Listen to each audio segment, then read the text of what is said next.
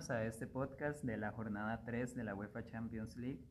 Y bueno, de parte de LBZ estamos bastante satisfechos con el primer podcast, que fue el de la jornada 2. Y mi nombre es Julián Blanco, me acompaña Luis Zamora. ¿Cómo estás, Luis? Buenos días, Julián. Eh, sí, bueno, por parte de, de LBZ Sports estamos bastante satisfechos por cómo recibieron el podcast. Y sin más dilaciones, creo que deberíamos empezar ya con el grupo A, el análisis de los partidos que se llevaron a cabo el día martes. Eh, empecemos con el Galatasaray Real Madrid.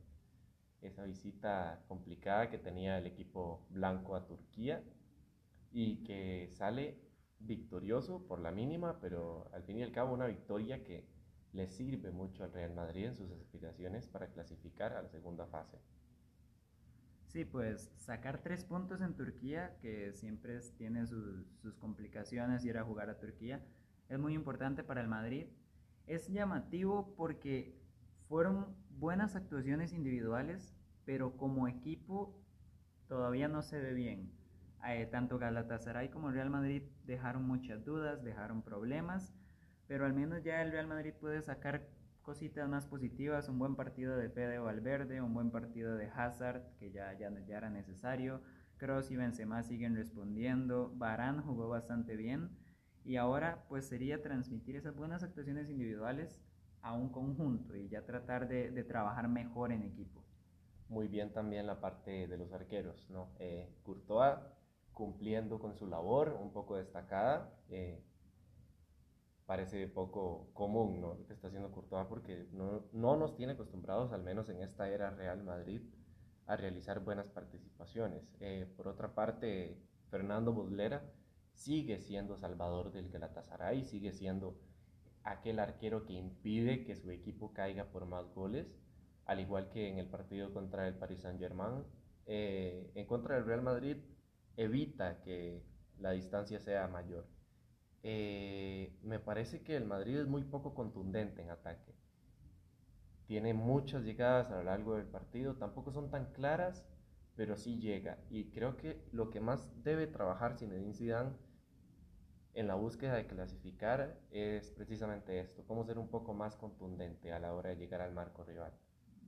Pues sí, yo lo que siento es que Benzema es pieza fundamental del Real Madrid y siempre lo ha sido, pero el problema es que Benzema necesita llegar al apoyo, él es de los que crean ataque y entonces si va a apoyar a sus compañeros para crear ataque, no llega al área. Y si se queda en el área esperando que le llegue algún balón, entonces no le llega ningún balón porque el equipo no tiene cómo darle, cómo darle las oportunidades. Entonces siento que es como este círculo vicioso que en este momento tiene el Real Madrid, que ya no está pues un Cristiano Ronaldo para rematar esos balones. Y, y le, le, está haciendo, le está pesando bastante, sobre todo porque Hazard, pues bueno, ya jugó bien, pero todavía no está como lo conocemos. Y, y aquí me gustaría también detenerme en el caso de Federico Valverde. El uruguayo está siendo muy importante con Zidane porque el, el, Real Madrid en este momento es un equipo muy separado, no tiene una estructura, no tiene un estilo de juego muy definido y eso hace que tengan que estar corriendo mucho, que tengan que, que trasladarse mucho. Y Valverde pues es un jugador excelente en este sentido porque la capacidad física que tiene le permite al Real Madrid poder presionar, poder recuperar y a fin de cuentas, aunque no sea el más técnico, pues el, despliegue que tiene le sirve muchísimo a Zidane para complementar lo que tiene con Casemiro y Kroos. Creo que se da cuenta Zidane a tiempo de que Modric no viene siendo la mejor opción en mediocampo para el Real Madrid, tanto en generación como en la parte defensiva. Casemiro cumple bien, como siempre, en la mayoría de partidos, y Kroos es ese eje en arranque de ataque que le permite al Real Madrid generar más amplitud y bueno, es el que genera el gol también. Eh, hablemos un poco del planteamiento del Galatasaray, porque me parece muy interesante que tampoco fue tan defensivo ni tan ofensivo. Fue más virtud del Galatasaray el solo recibir un gol por parte del Real Madrid o fue poco agresivo en ataque del Galatasaray. ¿Cómo lo ves? Yo siento que el problema es que el Galatasaray jugó con línea de tres, que es algo que no, no viene siendo muy común en ellos y los espacios que dejaban entre los tres defensas eran, eran la verdad bastante, llamativos, era un problema bastante grande para el equipo, los problemas que dejaban atrás y por ahí llega el problema del Real Madrid de no concretar esas oportunidades que antes sí hacía. Pero en general siento que es un poco de las dos, un partido pues sólido del Galatasaray, pero también un partido sólido del Real Madrid, ya va mostrando mejores sensaciones y, y saca tres puntos muy importantes en el devenir del grupo. Y bueno, pues para, para continuar con esto, vamos con la visita del Paris Saint-Germain al Brujas. ¿Qué nos puedes decir al respecto de esa goleada? 0-5. Recibe en casa 5 goles el Brujas. Un Brujas con un planteamiento, la verdad, un poco atrevido, con línea de 3, los laterales un poco más en ofensiva. Me parece que no juega tan mal el Brujas, tampoco es que no encuentra posesión de la pelota, tampoco se ve tan dominado por el equipo del Paris Saint-Germain. Sin embargo, el París es muy contundente en las veces que llega al marco rival. Mbappé tuvo un partido muy bueno y Cardi también. Me parece que, bueno, por lo menos para nuestro compatriota Keylor Navas no fue el partido más exigido, pero saca la tarea al París y se coloca como líder del grupo. Sí, en realidad me atrevería a decir que de las tres jornadas que llevamos, el París es el equipo más, más dominante o más en forma que hemos visto hasta el momento. Y es bastante interesante porque el equipo ya empieza a encontrar una estructura, ya no parece un equipo de, de puras estrellas que, que, los meten a jugar juntos, sino que ya parecen más un equipo de verdad. Y, y, es muy llamativo el caso de Icardi, que ya, ya se dice que el Paris Saint Germain está de verdad intentando ficharlo porque le ha dado muy buenos resultados. Y lo de Mbappé, que entra de cambio y, y marca tres goles. No juega Neymar, Mbappé entra de cambio. Igual Chupomotín, eh, Icardi y Di María cumplen perfectamente en ataque. El Paris Saint Germain me parece que está encontrando, como lo decías bien, una estructura de equipo totalmente yo creo que más como estructura de equipo sería una idea de juego más completa, porque el Paris Saint-Germain ya no es aquel equipo que parecía que sin ideología llegaba a jugarle a cualquiera de los grandes y apostaba solo por individualidades. Ahora me parece que a raíz de lo que su técnico plantea, tiene más posibilidades. Marquinhos es un eje muy importante en medio campo y la llegada que le ofrecen los laterales brinda mucho oxígeno al, al Paris Saint Germain. Por parte del Brujas, bueno, eh, me parece que pues cede mucho espacio, ¿no? Me parece que la actuación que había tenido en el Santiago Bernabéu recae totalmente ahora la responsabilidad en el Real Madrid, no tanto en lo del Brujas, ¿no? Me parece que queda desdibujado todo lo que pudo hacer en el Bernabéu, sin menospreciar, claro, la labor, pero creo que ahora se complica mucho en sus labores de clasificar porque ya el Real Madrid tiene cuatro puntos también. Eh, ¿Qué opinas? Pues sí, yo considero que, que el Brujas, pues, bueno, desde un principio ya sabíamos que los grandes candidatos a clasificar eran el París y el Real Madrid. Eh, lo del Brujas en, pues sorprendió, la verdad es que sí, para, a la mayoría de la gente le sorprendió a pesar del mal momento de los merengues. Pero sí, ya, ya pues, ya el Real Madrid tiene la clasificación, dependen de sí mismos, ya lograron sacar ventaja. ¿Y qué te parece si repasamos las, las posiciones de este grupo A? En primer lugar, como mencionábamos, se encuentra el Paris Saint-Germain, nueve puntos de nueve. Me parece que ya, me atrevo a decirlo, clasificados. Eh, no creo que el Brujas o el Galatasaray lleguen a complicarle tanto la situación al Paris Saint-Germain como para dejarlo fuera. Real Madrid con cuatro puntos en segundo lugar, el Brujas en tercero con dos puntos y el Galatasaray con un punto. Creo que el Brujas y el Galatasaray pelearán por la clasificación Europa League por más mal momento que pase el Real. Me parece que es un equipo con espuela, es un equipo experimentado que por más mala racha que mantenga, siempre va a lograr clasificarse en este grupo. ¿Qué opinas? Sí, pues estoy de acuerdo. La verdad es que ya, pues ya estamos para ir de primer lugar, seis puntos de ventaja sobre el Madrid y cinco puntos, perdón. Y pues el Real Madrid ya está de segundo lugar, como digo, dependen de sí mismos y ya parece que, que está encaminado a un París primer lugar y un Real Madrid segundo lugar.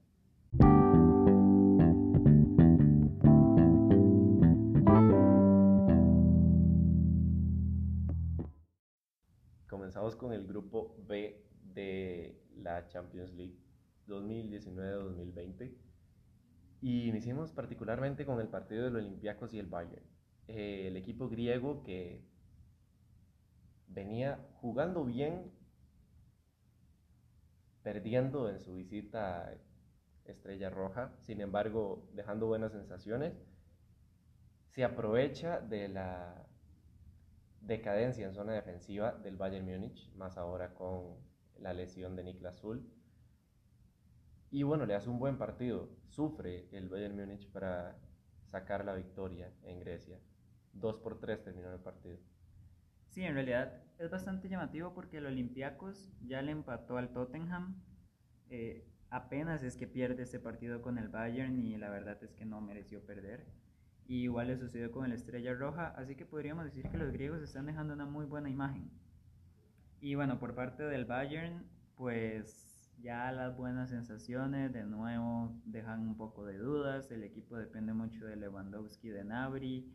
Eh, son o sea, depende muchísimo de ellos para lograr ocasiones, para lograr sacar resultados. Y también es llamativo que volvió Joshua Kimmich a jugar de lateral derecho y entró Javi Martínez como contención. Me parece bastante importante recalcar, bueno, por lo menos a mi percepción, que Coutinho no es el Coutinho que estamos acostumbrados a ver, o el Coutinho de Premier League, ¿no? Sigue sin ser influyente, sigue sin mostrarse en este equipo como un referente y sin marcar diferencia. En el partido se vio poco participativo y creo que la poca generación de juego se nota en el juego del Bayern. Eh, el Olympiacos juega bien, se planta con línea de cuatro defensas y juega mucho la ofensiva, no se, no se repliega tanto, es un equipo que le gusta mostrar sus cualidades ofensivas y cuando le toca defender, pues defiende. Lewandowski está en una forma impresionante, me parece que es el mejor delantero del mundo en el momento, o por lo menos el más en forma. Lleva, bueno, dos goles en este partido, una buena participación y creo que es el salvador del Bayern. Eh, que bueno, e, está bien que un equipo tenga ese salvador para partidos complicados y partidos donde no encuentran quizá un mediocampista o un delantero que pueda romper el cerrojo, ¿no? Sí, en realidad estoy de acuerdo contigo. Para mí Lewandowski en este momento es el 9 más en forma del mundo. Viene rompiendo récords en Bundesliga. Eh, viene, bueno, ha anotado en todas las jornadas de Champions. Aquellos que lo tengan en el Fantasy, pues deben de estar felices. Y, y bueno, para terminar con este partido, eh, muy llamativo o bueno, se demuestra lo importante que es Niklas Sölle para el Bayern. Eh, pues cae lesionado ya prácticamente para lo que resta de temporada, lo sustituyen Pavard y Lucas Hernández, pero la defensa no se ve igual. Ya al fin de semana en Bundesliga y en este partido de Champions League dejaron dudas, demostraron ciertas flaquezas y, a ver cómo responde el Bayern ante estos problemas defensivos. Y bueno, Pasamos ahora al partido del Tottenham y el Estrella Roja. Parece que renace el equipo de Pochettino. Desde Inglaterra creo que la percepción del partido es que el Estrella Roja llega a replegarse un poco, regala la pelota y es algo que el Tottenham aprovecha muy bien con Harry Kane y Heung-Min. Gran partido de la Mela que bueno, ayuda, aporta mucho a la generación de juego del Tottenham. Y bueno, saca una diferencia de 5-0 que ya le, le elimina ese gol diferencia negativo que tenía respecto a la jornada anterior contra el Bayern Múnich. Sí, en realidad, bueno, ya no es, no es ninguna, ninguna, ningún secreto para nadie, digamos que el Tottenham venía jugando muy mal y este 5-0 sin duda es, pues bueno, es, es ya un alivio para Pochettino, para los Spurs y como decía, muy buen partido de Lamela, muy buen partido de Son y muy buen partido de Harry Kane, que son los que se vienen echando al equipo al hombro en, Europa.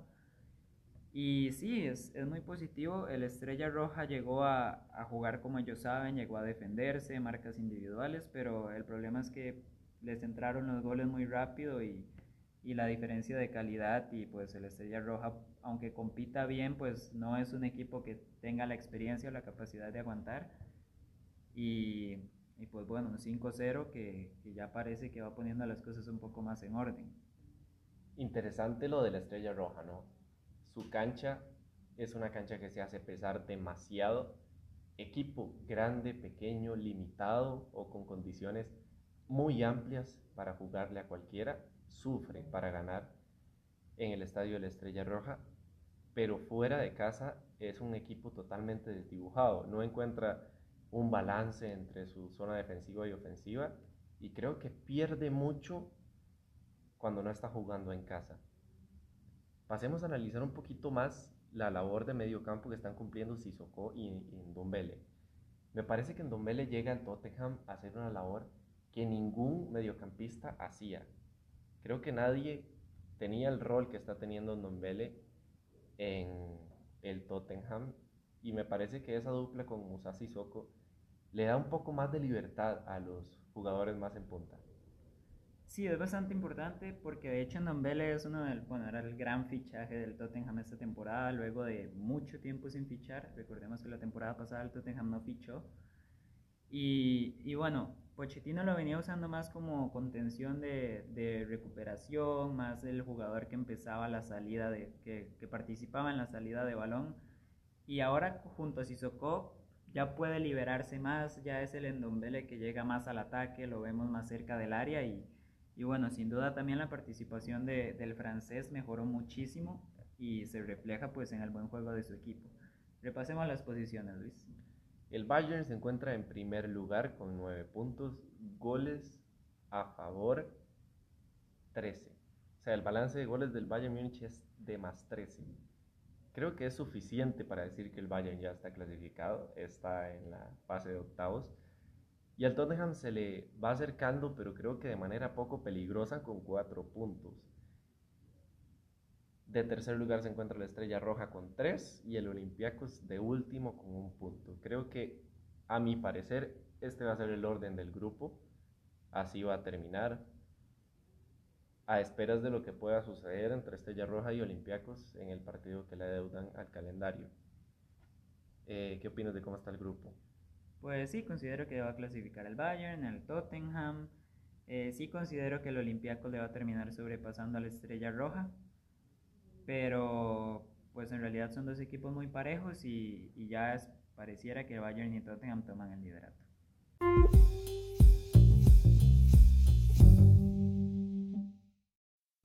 Y bueno, pasamos ahora al grupo C y empezamos con nada más y nada menos que la goleada de nuevo de este Manchester City de Pep Guardiola frente a una desilusionante Atalanta curioso lo del equipo italiano que juega bien en liga, como comentábamos en el podcast anterior, pero en Champions no se encuentra. Creo que está pesando mucho la jerarquía de, del haber pasado por estas fases, ¿no? Muchos jugadores son debutantes en estas instancias. Por otro lado, el equipo de Pep Guardiola ya toma una conciencia acerca de la forma de juego que tiene que tomar y la contundencia que tiene que generar y que tiene que mostrar al resto de equipos de la UEFA Champions League diciendo este año sí somos candidatos para levantar el título de, la UEFA Champions League, perdón. Gran partido de Sterling y Agüero, eh, Gundogan cumpliendo como lo ha venido siendo en las últimas jornadas de UEFA Champions League y por, y por parte del Atalanta creo que no planta una línea defensiva tan buena, ¿no? Eh, yo esperaba del Atalanta que llegara a jugar un poco más replegado, pero creo que no funcionó, si es que lo intentaron, porque la verdad es que el marcador refleja todo lo contrario, el trámite del juego también fue así.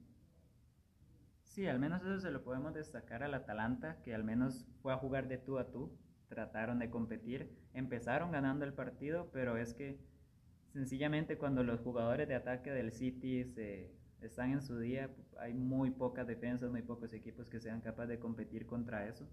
Como ya dijiste, Agüero, Sterling, De Bruyne, Foden, Gundogan tuvieron un partido pues excelente.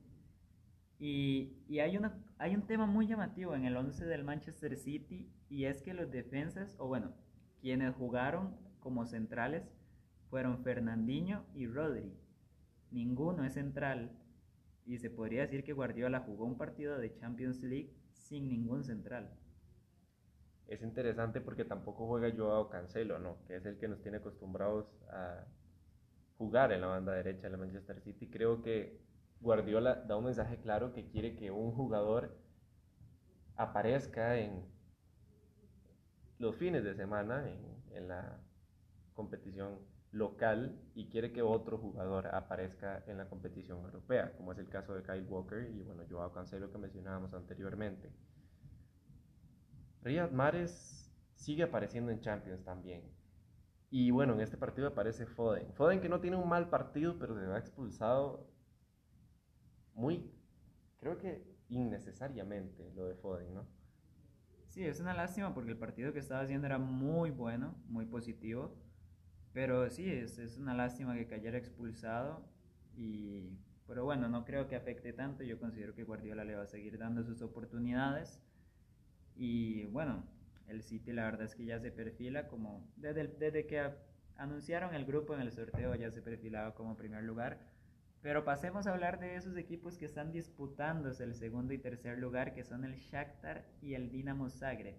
Muy buen partido se llevó a cabo en Ucrania. Dos por dos terminan las acciones. Un Shakhtar muy propositivo y un Zagreb muy propositivo también. Esa dupla de Dani Olmo y Orsic está generando mucho de qué hablar en la competición europea y el Shakhtar sigue cumpliendo en su zona ofensiva, ¿no? Un partido muy parejo en cuanto a remates y posesión de la pelota, un poquito más inclinada para el Shakhtar Donetsk, pero creo que igual es muy vistoso para la audiencia, ¿no? Para todos que vimos el partido, creo que tuvo una intensidad bastante aceptable para un partido, bueno, con el nombre que tienen los equipos, ¿no? Quizá no es lo que nos esperábamos como el partido más intenso de la jornada, pero creo que terminó siendo uno de los tres partidos más interesantes para ver eh, a lo largo de, de, la jornada 3 de la Champions. Sí, fue un partido muy bonito, muy agradable de ver, ambos equipos tienen un estilo de juego similar y, y bueno, como dije desde el podcast pasado y lo voy a seguir diciendo, ojo el Dinamo Zagreb, que yo considero que, que este es su año para clasificar octavos y hablando del, del equipo croata, se vieron dos, dos, fases o dos caras del, del Dinamo Zagreb. La primera, eh, un Dinamo replegado, esperando a su rival atrás de media cancha, y, y, ahí fue donde empezaron perdiendo. Cuando les anotaron el primer gol, ya decidieron jugar más como ellos saben, jugar más ofensivo, liberarse, jugar vertical. Ahí remontaron el partido remontan el partido y deciden volver a replegarse y al final les anotan un gol y terminan en empate. Entonces siento que también es bastante útil el partido porque le muestra al Dinamo que si quieren clasificar, si quieren obtener los resultados que, que quieren, pues necesitan jugar como ellos saben. Está bien tal vez encerrarse contra el City, que pues ya es un equipo de otra categoría, pero contra equipos como el Shakhtar o o el Atalanta, que son los que comparte grupo, me parece que es un equipo capacitado para ir de tú a tú. Me parece a mí que es un partido igual, como decís, muy importante para el Dinamo Zagreb, pero que le deja una enseñanza muy amplia. Si este equipo del Dinamo Zagreb llega a corregir sus falencias eh, defensivas, es un equipo muy a tomar en cuenta a lo largo de la competición, porque bueno, si mejora eso, ya estaríamos hablando de que supera el Shakhtar y clasifica a segunda ronda, que creo que igual sin mejorarlo lo va a lograr, ya que le queda el partido de duelo directo en casa, ¿no? En, su estadio contra el Shakhtar y en caso de ganarlo ya se pondría por delante. Creo que con una diferencia inalcanzable porque todavía el Shakhtar tiene que jugar contra el Manchester City. Pasemos a hablar de la temporada que están teniendo Dani Olmo y Orsic. Eh, me parece que son los referentes del Zagreb, son los referentes ofensivos y generan un fútbol muy vistoso, ¿no? Eh, tienen buena movilidad, son jugadores que se apoyan muy bien con los delanteros y también que penetran la línea defensiva del equipo contrario con mucha profundidad, con mucha velocidad y son muy punzantes. Eh, creo que a ningún defensa le gustaría marcar a ninguno de estos dos, ¿no? Sí, en realidad, bueno, Orsic para mí es un jugador totalmente desconocido. Pero Dani Olmo ya, ya lo tenía visto yo en el Europeo Sub-21 de este año, a inicios de año. Dani Olmo fue uno de los jugadores más importantes de España que quedó campeona. Y sí, es un, es un jugador que de hecho salió de España porque quería buscarse una oportunidad en, en Champions League, así que decidió irse al Dinamo Zagreb, que es un equipo que está jugando normalmente Champions, aunque, aunque no clasifique, pero normalmente está compitiendo. Y pues le ha ido bastante bien, esta temporada está dando muy buenos resultados. Y bueno, repasemos los grupos. En primer lugar, el Manchester City, ¿no? Nueve puntos, goles a... Diferencia de goles de 10, más 10. Ya clasificado, me parece, no, no hay necesidad de analizarlo de otra manera. Tenía que pasar una catástrofe ya para que el Manchester City no clasifique. Dinamo Zagreb se encuentra segundo con cuatro puntos, empatado con el Shakhtar en goles. Pero la diferencia la saca el enfrentamiento directo. El Dinamo Zagreb logró un punto en Ucrania y por eso se coloca segundo. Y más replegado me parece que ya eliminado y para mí también sin chances de clasificar a Europa League el Atalanta.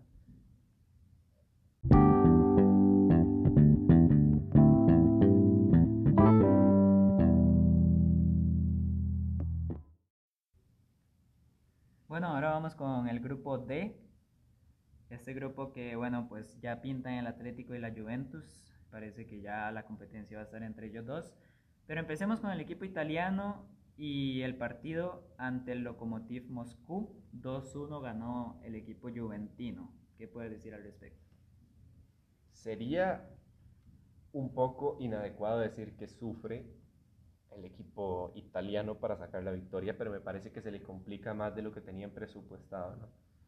Este equipo ruso llega y plantea un juego bastante interesante, lo habíamos mencionado en el podcast anterior, se repliega muy bien y sabe cómo replegarse también.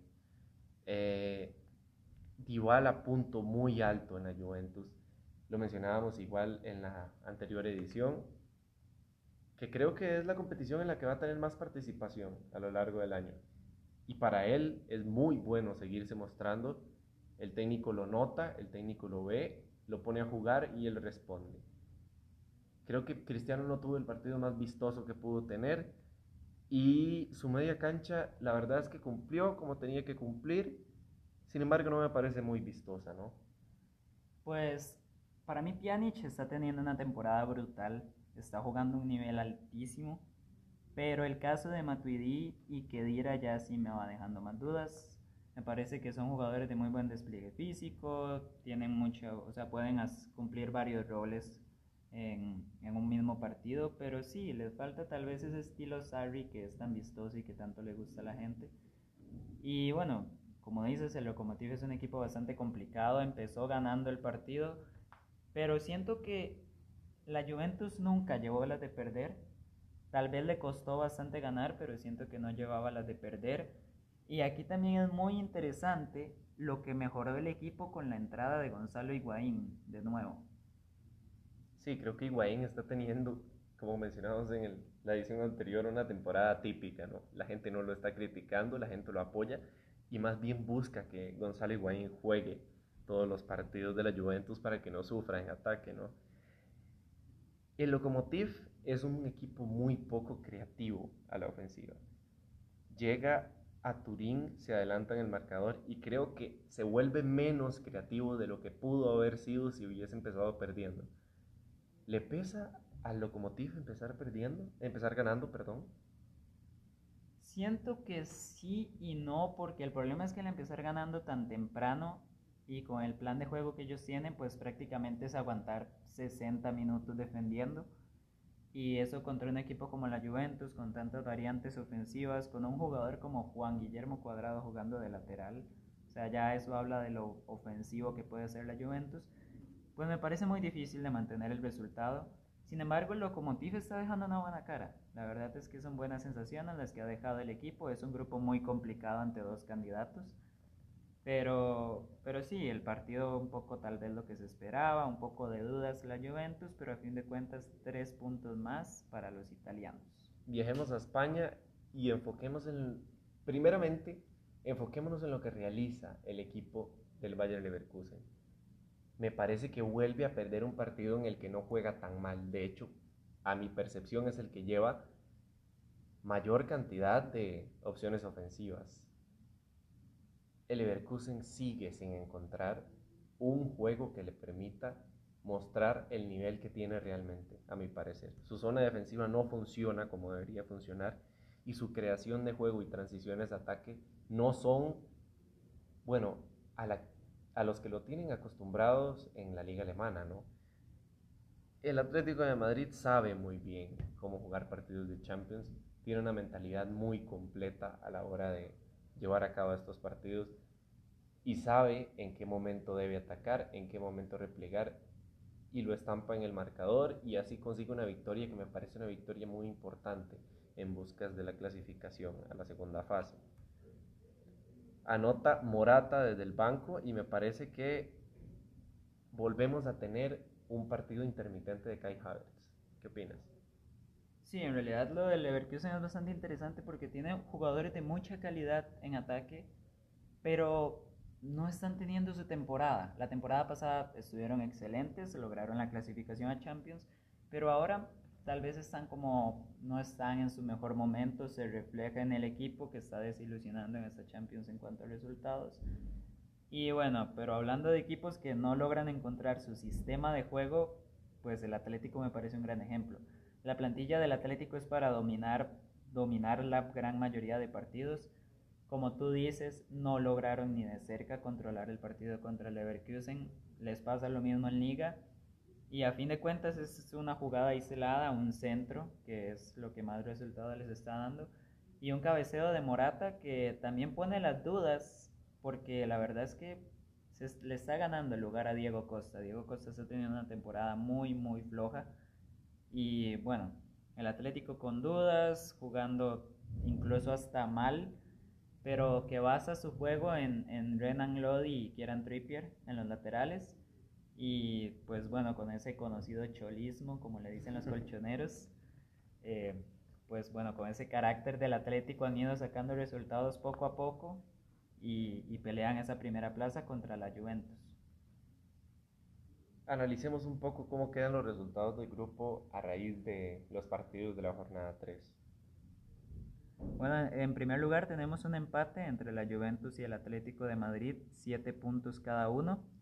Eh, va de primer lugar la Juventus porque sacó un empate a dos en, en Madrid y bueno, de tercer lugar tenemos al Lokomotiv Moscú con 3 puntos y de último lugar el Bayer Leverkusen con 0 puntos. Yo considero que como está el grupo va a terminar. Yo esperaría que el Bayer Leverkusen encuentre su juego y logre clasificar a Europa League. Más por merecimientos, por una cuestión de gustos. Me gustaría que el Bayer Leverkusen demuestre de lo que es capaz y creo que en esta Champions League ya no va a ser posible. Entonces me gustaría verlo la campaña que sigue, o por lo menos la segunda parte de la temporada jugando en Europa igual.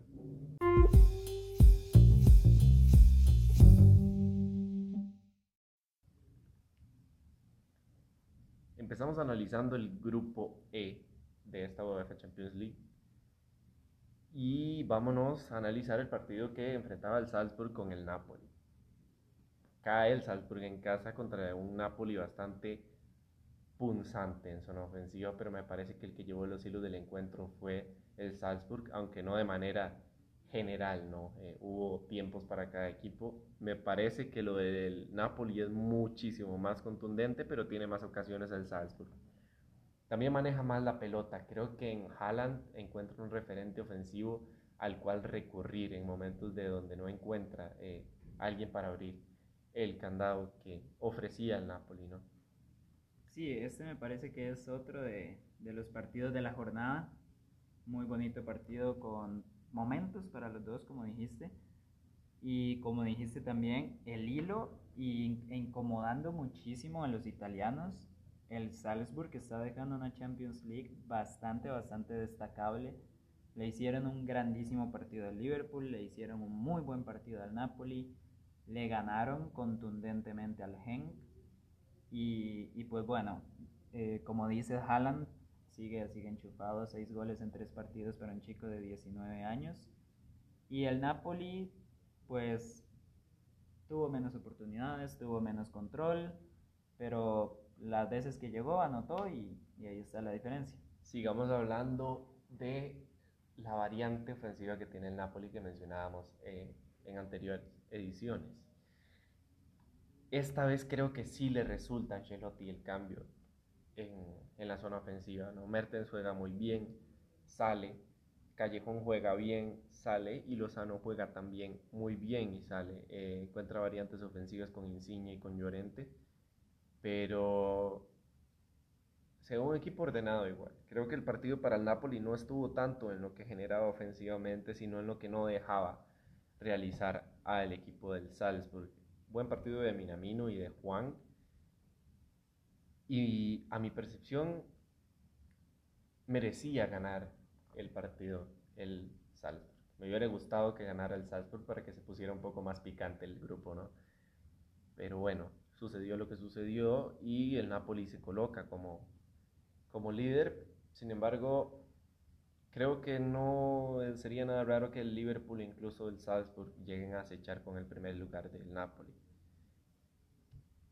Sí, en realidad, bueno, como dices, eh, muchas variantes ofensivas para el Napoli. Y para terminar con este partido, pues resaltar lo de Dries Mertens, que se convierte en el segundo máximo goleador de la historia del Napoli, ya superó a Maradona y está a tan solo 5 o 6 goles, no recuerdo exactamente. 7, si no me equivoco. 7, ok, está, bueno, 7 goles de, de Marek Hamšík para convertirse en el máximo goleador. Y muy destacable lo del belga desde que llegó a, a Italia. Pero bueno, pasamos a la visita del actual campeón. Estoy seguro que te gusta escuchar eso. Uh -huh. El Liverpool 4-1 contra el Genk. Partido extraño en Bélgica el Liverpool lleva los hilos del partido, remata más, tiene más posición, lleva, creo que el control, más allá de lo plasmado en el campo de juego, lleva el control mental del partido, porque es un equipo que no se regala aunque no tenga la pelota. Es un equipo que le permite al rival sentirse oprimido, para llamarlo de alguna forma, cuando tiene que llegar al marco rival veíamos que el Genk, si, bien es cierto, no es que no llegó nunca, las opciones que tuvo fueron muy poco contundentes y es por esto que decíamos, ¿no? Van Dijk y Lovren cumplieron una labor bastante firme en defensa y a raíz de ello creo que el Liverpool simplemente llegando al marco, siendo incisivo y con tranquilidad logra anotar cuatro goles en una gran actuación de Alex Oxlade-Chamberlain con un doblete y un segundo gol bastante vistoso. Creo que los dos bastante vistosos, pero particularmente el segundo se lleva un reconocimiento un poquito mayor. Mané tiene un buen partido, aunque no destaca tanto. Firmino también tiene un buen partido como el recurrente. Y Salah, que para, para mí no fue el más vistoso del tridente ofensivo de Liverpool, consigue un gol de alta calidad. Eh, el Liverpool creo que se consagra como ese equipo que va a pelearle al Napoli, creo que el primer lugar. Eh, no esperaría menos del Liverpool deben un partido en casa contra los italianos y creo que ahí es donde va a sacar distancia el Liverpool y se va a colocar como primer lugar del grupo. Eso no quiere decir que sea permanente, ¿no? El Salzburg viene jugando muy bien y el Napoli realiza pues la labor que tiene que realizar, ¿no? Ya ha ganado dos de los tres partidos que ha jugado y sacó un empate. Quizá el empate poco esperado, pero pues recurre a eso el Napoli y bueno, le sirve, ¿no? Porque bueno, pues el Liverpool perdió en su visita a Italia. Repasemos las posiciones del grupo. Eh, de primer lugar se encuentra el Napoli, como bien decíamos, con 7 puntos, pero le acecha el Liverpool con 6. El Salzburg está tercero con 3 puntos. Me parece injusta la cantidad de puntos que tiene el Salzburg. Sin embargo, es lo que hay, es lo que se reparte en Champions League y los partidos son así, hay que aceptarlo y el Genk rezagado y para mí ya sin chances de clasificar a la segunda fase con un punto. ¿Qué opinas del grupo? En realidad siento que a pesar de todo el grupo todavía está algo abierto, porque recordemos que Salzburg le queda el partido contra el Genk. Eh, siento que está jugando, bueno, jugó mejor que el Napoli, mereció tal vez un punto contra el Liverpool. Siento que podría dar uno que otro problema a los dos favoritos del grupo y en cuanto al Liverpool, pues ya viene siendo una constante en la temporada y es que tiene una característica de todo equipo campeón. Y es que aunque jueguen mal, aunque les esté costando, aunque en sus mejores días, siempre, siempre, siempre tienen alguna manera de sacar puntos. Y en este partido iban 2 a 1, estamos de acuerdo, estaban controlando totalmente, pero era un 2-1 a fin de cuentas. Y, bueno, en cuestión de 10 minutos, dos individualidades, dos goles, 4-1, apague y vámonos. Y el Liverpool pues ha venido y está sacando casta de campeón. Se me fue y quiero recalcarlo porque me parece muy importante. La labor que realiza Navi Keita en el partido de Liverpool es muy importante. Un jugador que no viene siendo tan regular realiza 110 pases completos y de esos 110 mínimo unos 20 pases peligrosos. Creo que llegó a realizar bastantes pases clave y bastantes pases necesarios para las acciones del Liverpool. Eh, y es interesante, me parece interesante mencionarlo porque es un jugador que no es habitual en la, en la plantilla de club. Eso habla, habla de la apertura que tiene la media cancha del Liverpool. Vamos a dejar acá el grupo y en la siguiente sección pasamos con el grupo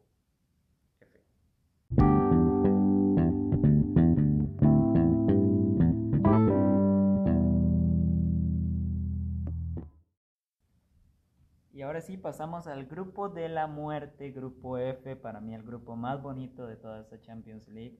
Y no solo por el Inter, el Dortmund y el Barcelona, sino también por el Slavia Praga, por el que vamos a hablar ahorita.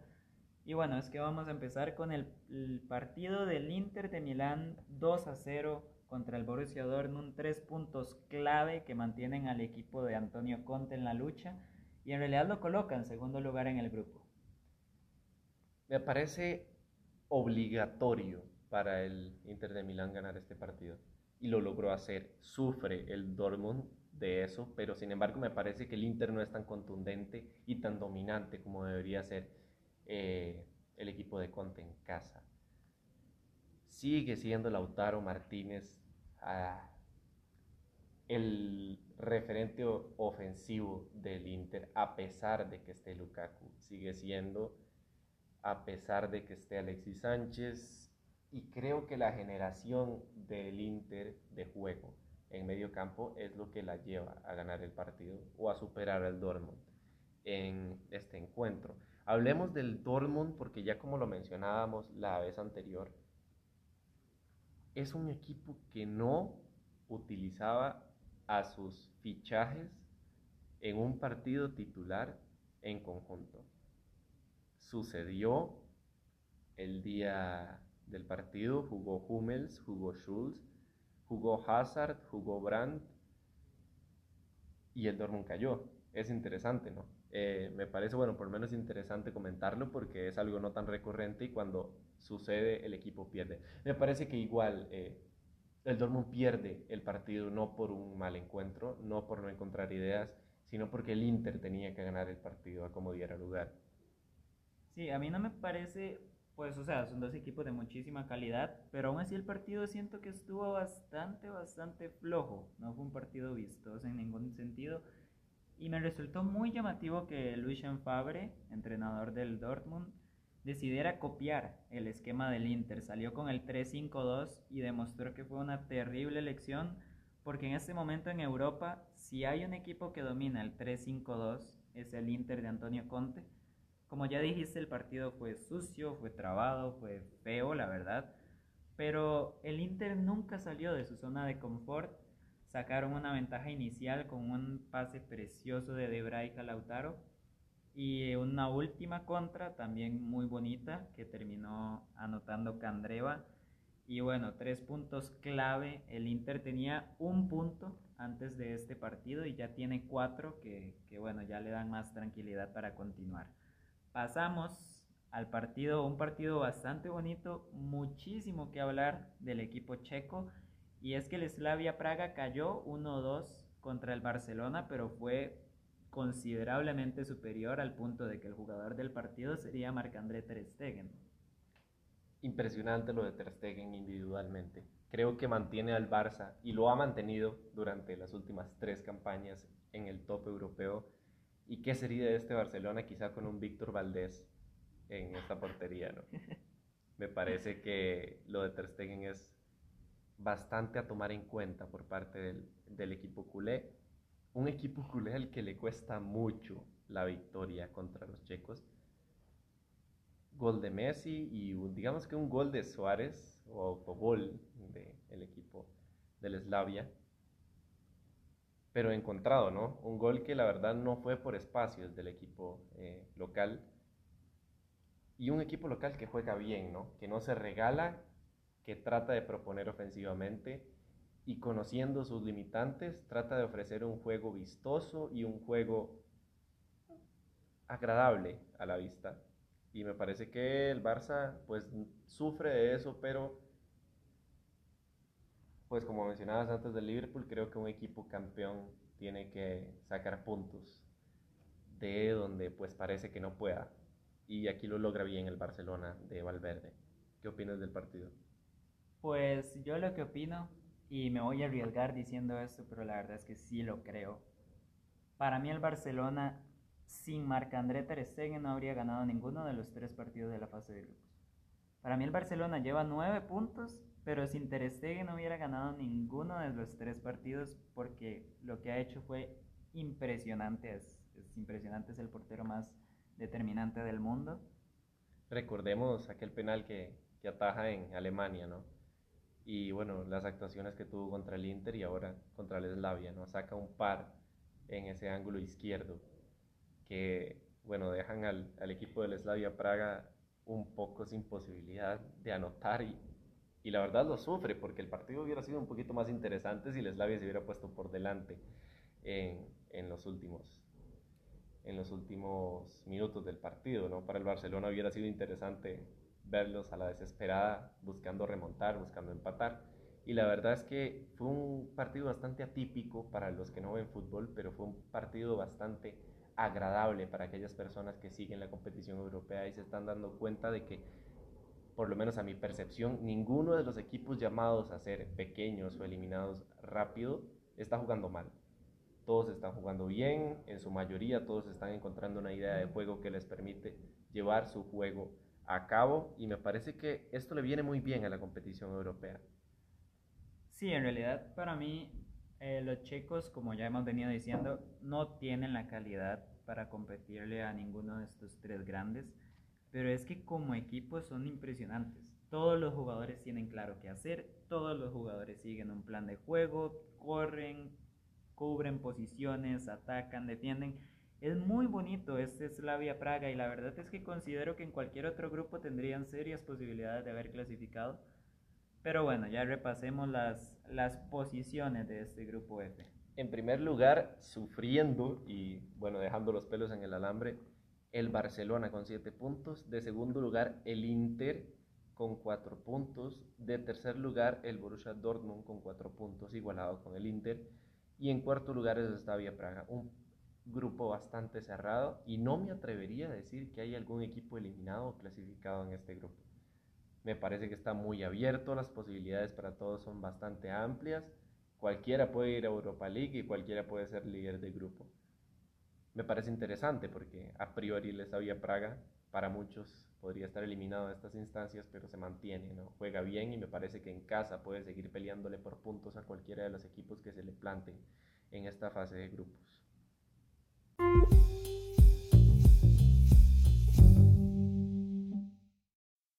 Bueno, vamos con el penúltimo grupo, el grupo G. Y empezamos con la visita del Zenit San Petersburgo al RB Leipzig. Y bueno, el, el Zenit, como ya viene siendo costumbre en los equipos rusos en esta Champions, eh, un planteamiento algo más defensivo, salir directo contra, bueno, salir directo con sus dos delanteros, Osmon y. Y bueno, nuevamente, al igual que Lokomotiv, el Zenit empieza ganando el partido y le terminan remontando. Interesante que el gol del Zenit lo realice un defensor, ¿no? Eso habla mucho de cómo plantea el partido del equipo del Zenit a buscar un balón parado, un contragolpe interesante, que de hecho se dio en más de una ocasión en el partido con Sadar. Y el Leipzig llega, creo que a encontrar su mejor versión europea en este partido de lo que llevamos de competición, ¿no? Savitzer realiza para mí el mejor gol de lo que va de la UEFA Champions League. Una volea de derecha impresionante con una comba hacia el ángulo izquierdo. brutal, me parece. Si no lo han visto, vayan a cualquier plataforma digital y búsquenlo porque tienen que verlo.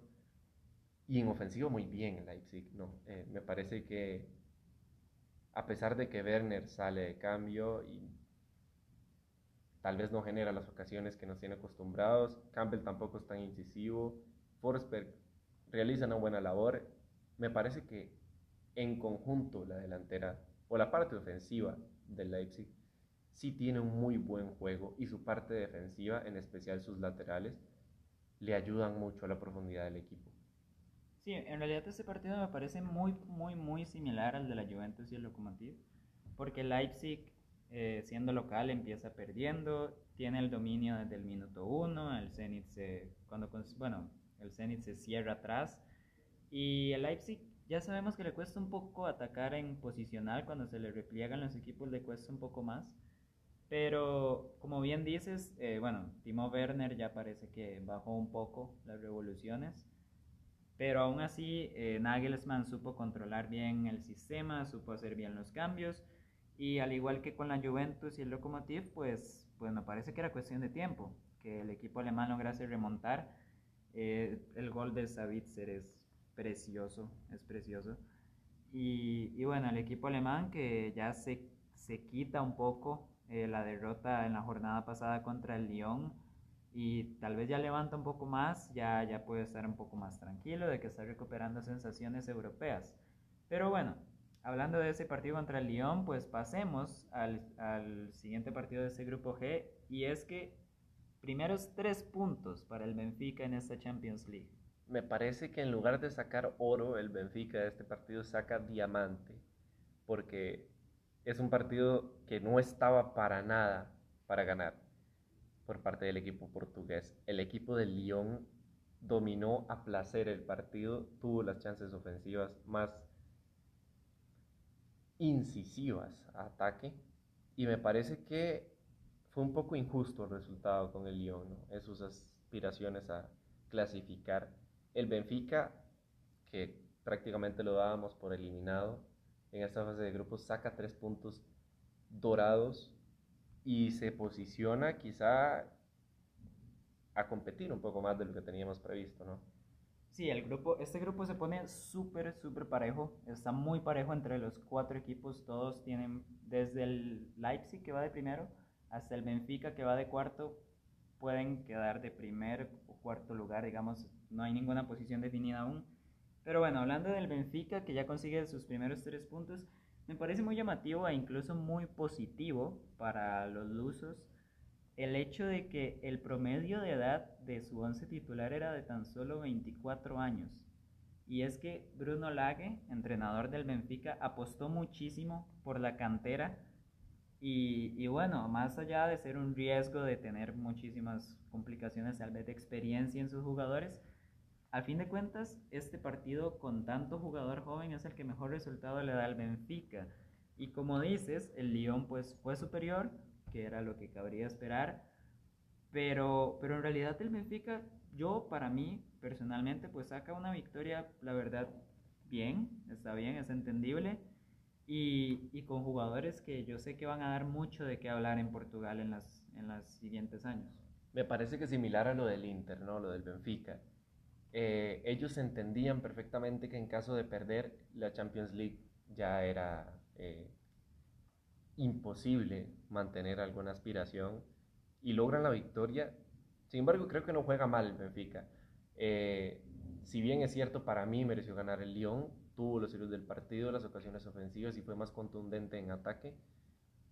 El Benfica pues no jugó mal, hizo un planteamiento interesante y logró concretar dos veces lo que lo catapultó a conseguir la victoria. Si queréis repasamos las posiciones del grupo G y vemos cómo se ubican los equipos después de esta cerrada jornada. Tenemos al Leipzig de primer lugar con 6 puntos. Tenemos un empate en el segundo y tercer lugar entre el Zenit y el Lyon, ambos con 4 puntos. El Zenit va de segundo porque logra un empate en Francia. Y tan solo un punto por detrás está el Benfica con tres puntos. Estamos hablando que del primer al cuarto lugar lo que hay es un partido de diferencia. Así que un grupo muy, muy abierto, muchísimas posibilidades por delante, pero yo me animaría a decir que a como está el grupo, va a terminar. ¿Quién clasifica? Leipzig Zenit para Leipzig Zenit. ¿Para vos? Yo le veo una posibilidad alta al Lyon de clasificar. Pero bueno, dejémoslo ahí porque la verdad es que las predicciones con este grupo nos fallaron. Eh, sí, sí. La jornada anterior. Son muy difíciles las predicciones en este grupo. Es un grupo muy cerrado y la verdad es que todos tienen posibilidad. Igual damos un poco con menos posibilidades al Benfica, sin embargo, igual se mantiene en chances de clasificar.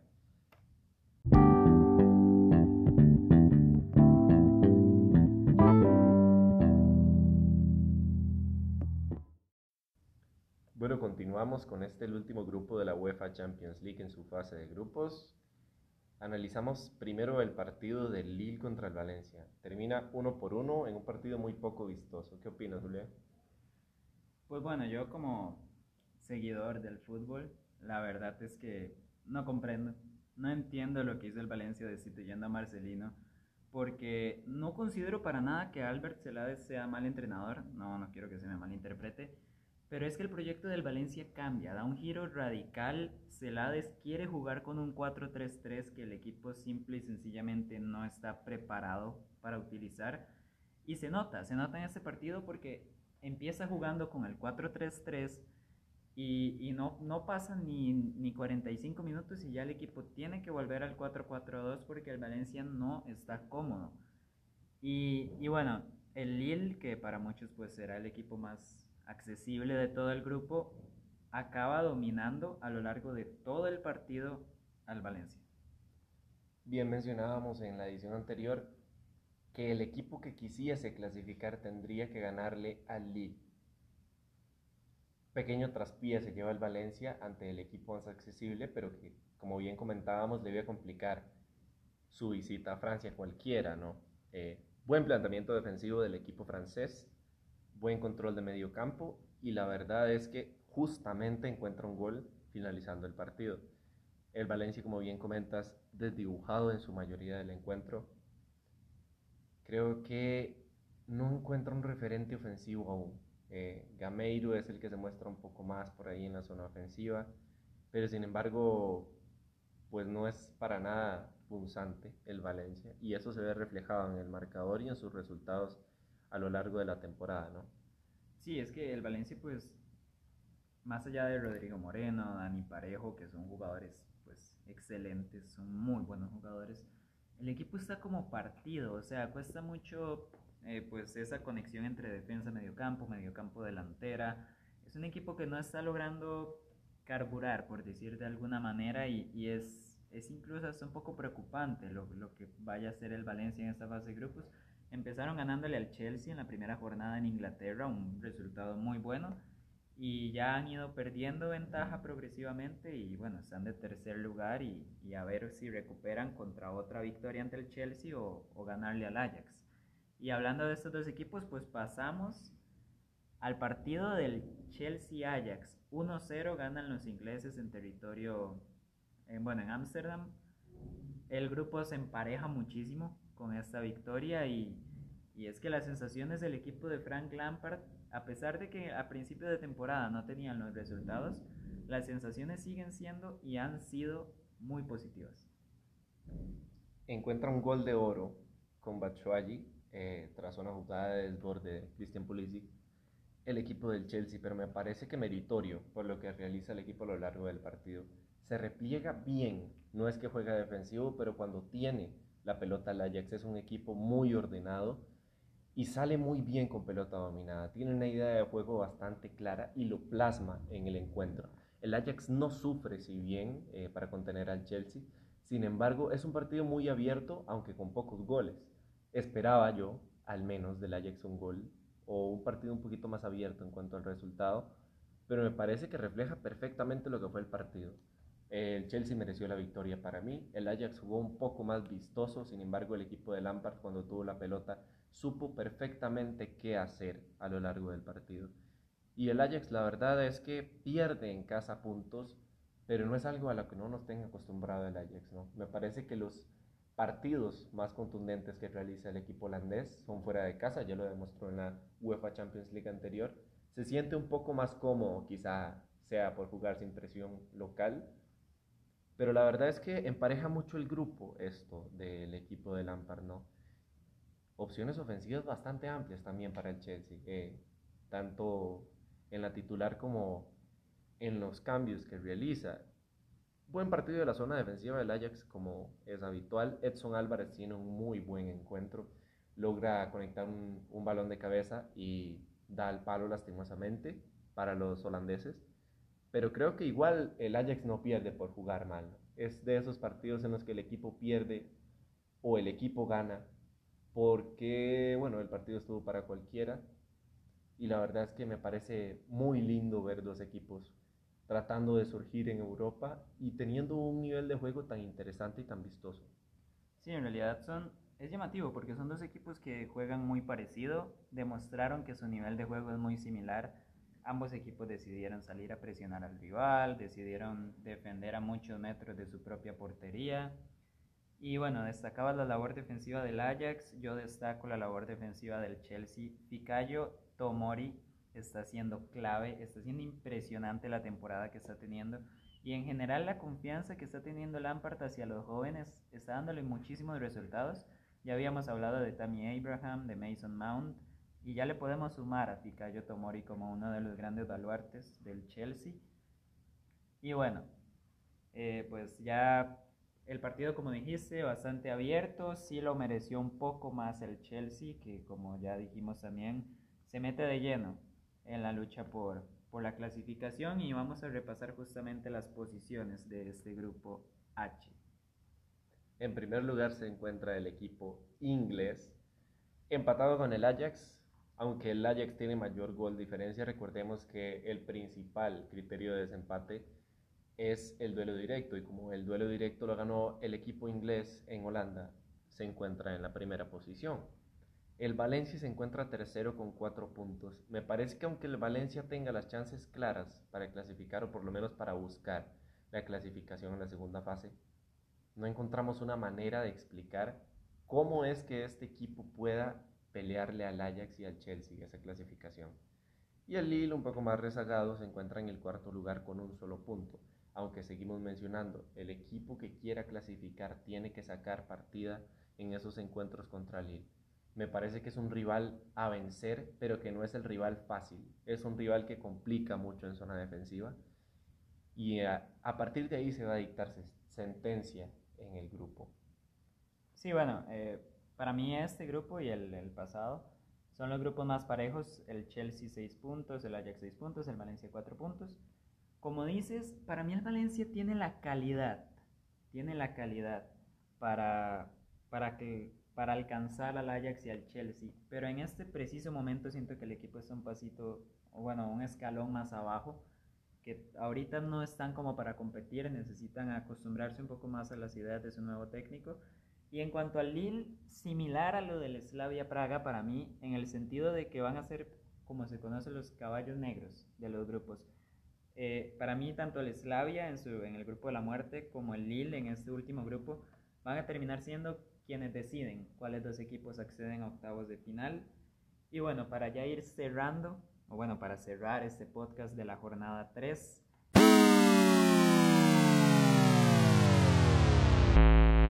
Jugador de la jornada, Luis.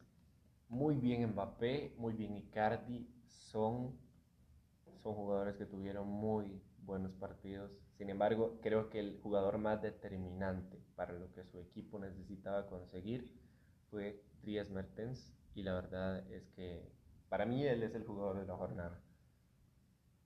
Bueno, y yo personalmente yo me quedo con dos. Me quedo con Fikayo Tomori, que para mí jugó excelente, o sea, la verdad no creo que pudiera haber hecho nada, nada mejor el, el joven central del Chelsea. Y me quedo con, para mí, el jugador más determinante, y lo sigo repitiendo, el jugador más determinante de lo que llevamos de Champions League, y es Marc-André Ter Stegen. Uno. Eh, ¿Uno de los dos? Sí. Vamos a ver, en esta jornada, Ter Stegen. Ok. ¿Tú? ¿Uno? Pues sí, me parece que Mertens me mantengo con Mertens, aunque destacar lo que hizo también Lewandowski con el Bayern Múnich. Sí, también. Pero bueno, así terminamos esta jornada 3 de la Champions League. Muchas gracias por escuchar y hasta la próxima. Dentro de 15 días se viene la jornada 4. Exactamente, hasta luego, muchísimas gracias y esperemos encontrarnos pronto.